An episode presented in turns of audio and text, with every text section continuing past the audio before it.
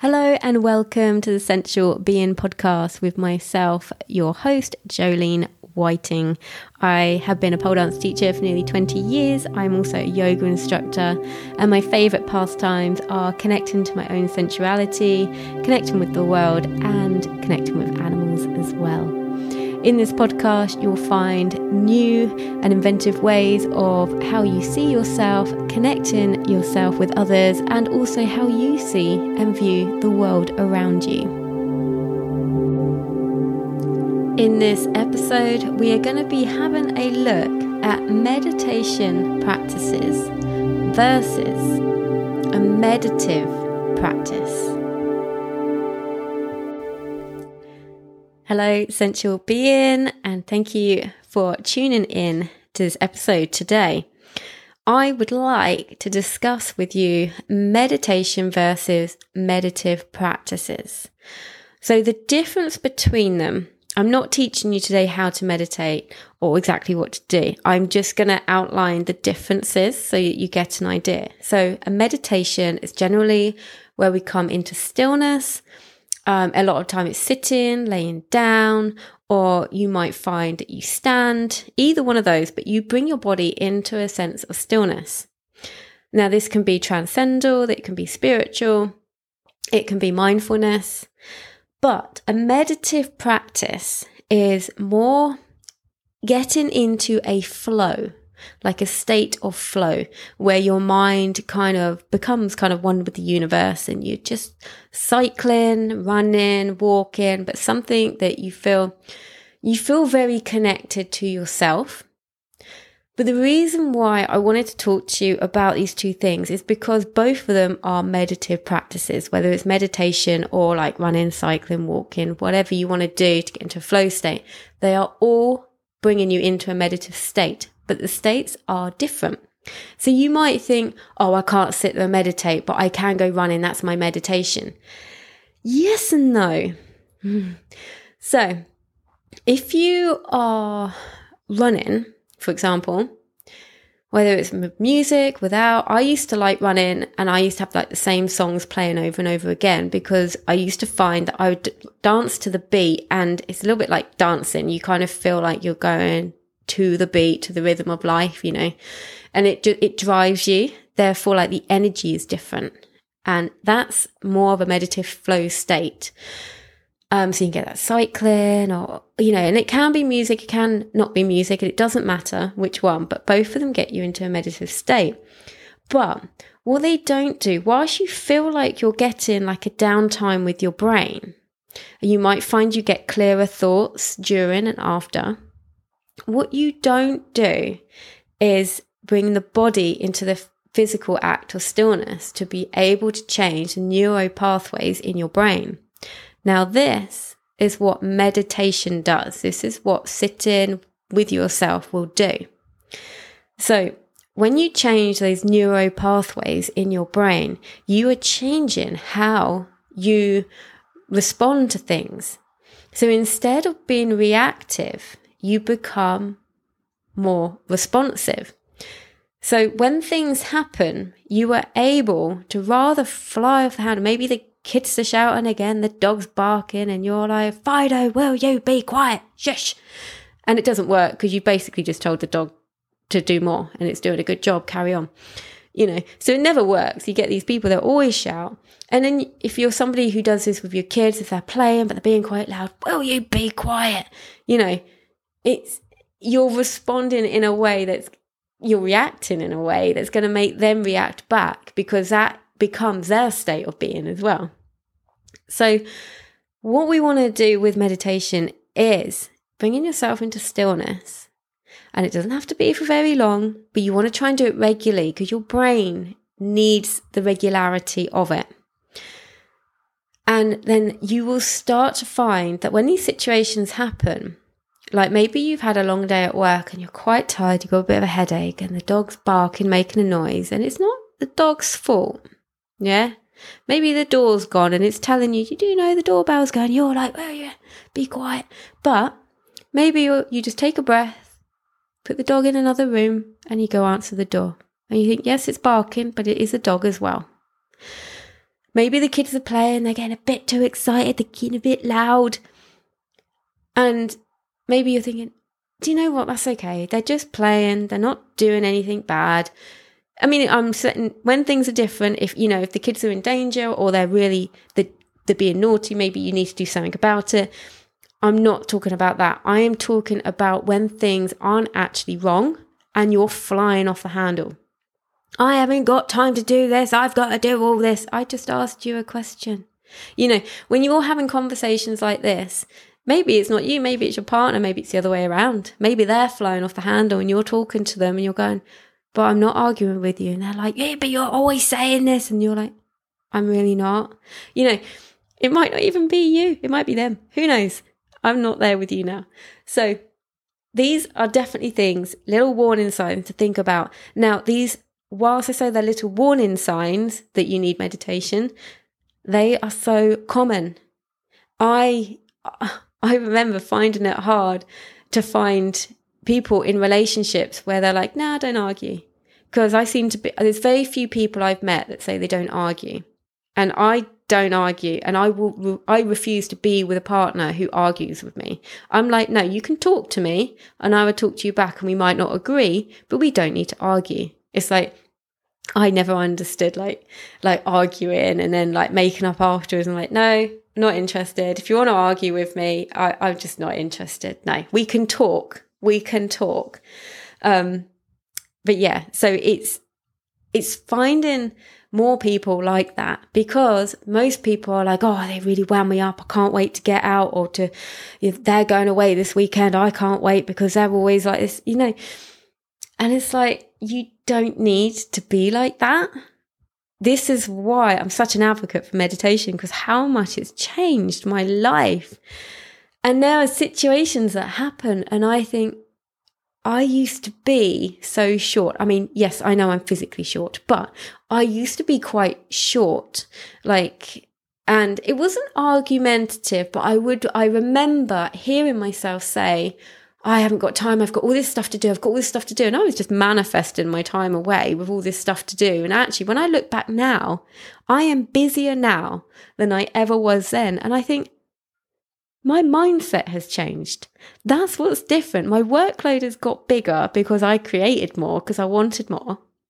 And then I'm not like, oh, I've got all this stuff to do and having a go about it. And I think, oh, okay, that's that's meditation that's done that.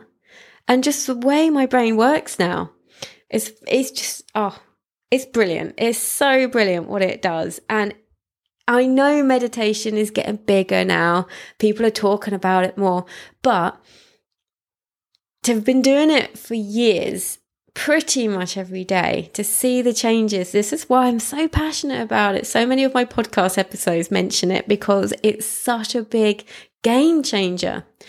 Now, if you think, oh my God, I can't sit there and be with my thoughts. My thoughts are just crazy. She doesn't understand. It's different for me. Yeah, do you know what? It is different for you because it's different for everybody. And meditation doesn't get easier or harder, but it just is a different experience every time. Sometimes when I sit down, I can bring myself back to my breathing very easy. Other times I would be wandering off to the same thought over and over again, and I have to bring myself back to my breathing, and it's it feels like it's harder. Now I've got used to the fact of oh, I didn't achieve meditation very well because I kept on thinking about other stuff. Because it's not about whether you think about other stuff or not. It's about being able to channel it back to your breath or feeling your feet on the floor whenever you do see your mind wandering off. So when we get into a meditative state through movement, like running, cycling, you find that your brain, whilst you might have clearer thoughts, you wander more. And you don't get that same thing that meditation gives you. You don't get the neuro pathways changing in your brain. You don't get that. You may feel good afterwards, and I'm not saying you won't, but you don't get that same change, the chemical balance change in your brain. And that's what meditation does. It might not be why you went to do it in the first place, although now you know that, you might think, oh, actually, I'm going to give it a go for a month or something, or even just try a week, a week of one minute a day. Take five deep breaths and try and keep all your attention on it. That's all you need to do. Don't need to do anything else. Um, so they do, some people say, and I'm not sure I agree with this comment, but it might be something that you take with you and you might think, actually, I like that comment, I'm going to use it. They say sometimes that people who don't meditate, but they do things like running or cycling and go into a meditative flow state that way, they sometimes say, oh, people who don't meditate and they do that instead are just running away from their problems. Metaphorically, yes, okay, the physical act of running or cycling, maybe you are physically going away from them, but I don't really believe that you are necessarily. But if that works for you, then feel free to literally run with it or not. um, so if you do have real difficulty sitting down, because people who have much more anxious minds will find this very hard, and that's okay. You need to offer yourself forgiveness for trying because you will feel like you're not achieving. You'll then think, oh my God, I'm shit at meditation. And that's what you'll be thinking about. oh, your brain seriously needs to learn how to be quiet. Um, but we need to train it. So, what you can do is use a meditative state. Choose walking.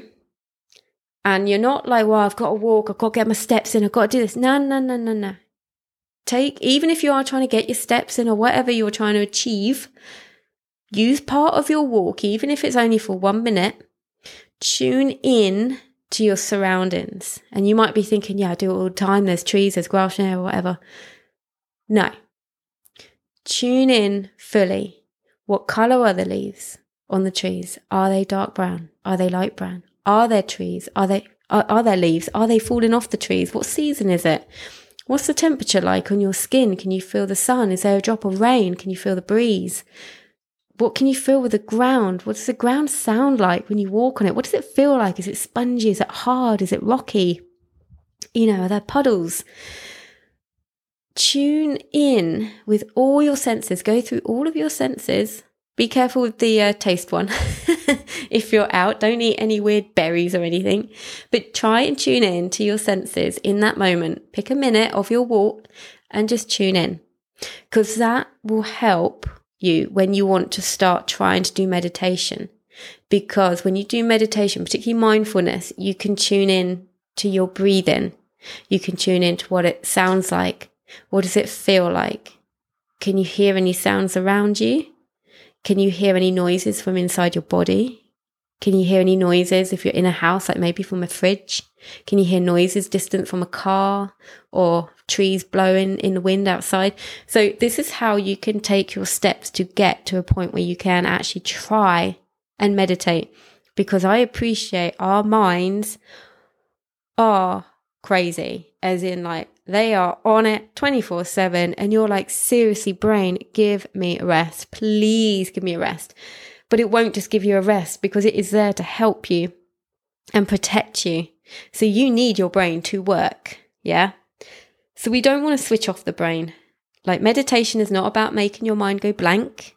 It's about trying to rechannel your thoughts. So we don't want the brain to switch off. No, no, no. We want to gain control of those thoughts. And when we feel ourselves spiraling, we can bring ourselves back to the present moment. So those are the differences and my take on meditation versus active meditative practices. I really hope that you've managed to take some nuggets from that that will help you. Maybe this is going to start you on a path of meditation, or maybe you think, ah, no, not just yet, but a meditative practice, never thought about it like that. Maybe that's your route to go down first. You have got to find your way throughout this. It's, it's not my way or the highway. It, it's your way, and your way is unique to you. Whatever you find works for you, hold on to it. And the more we regulate this stuff with our bodies and our brains, the more our brains can change the neuro pathways to be able to respond better rather than just react and fly off the handle. We don't want to shout at people we love. And this is our way of not doing that if you are somebody who can be a little bit short. So I'm going to love and leave you there. I hope you have an amazing day. Remember to lead through your life with your heart and to live with intention. Thank you so much for tuning in today. If you enjoyed this episode, please do share it with your friends and on social media. If you have the time to rate or review this podcast, I'd be ever so grateful.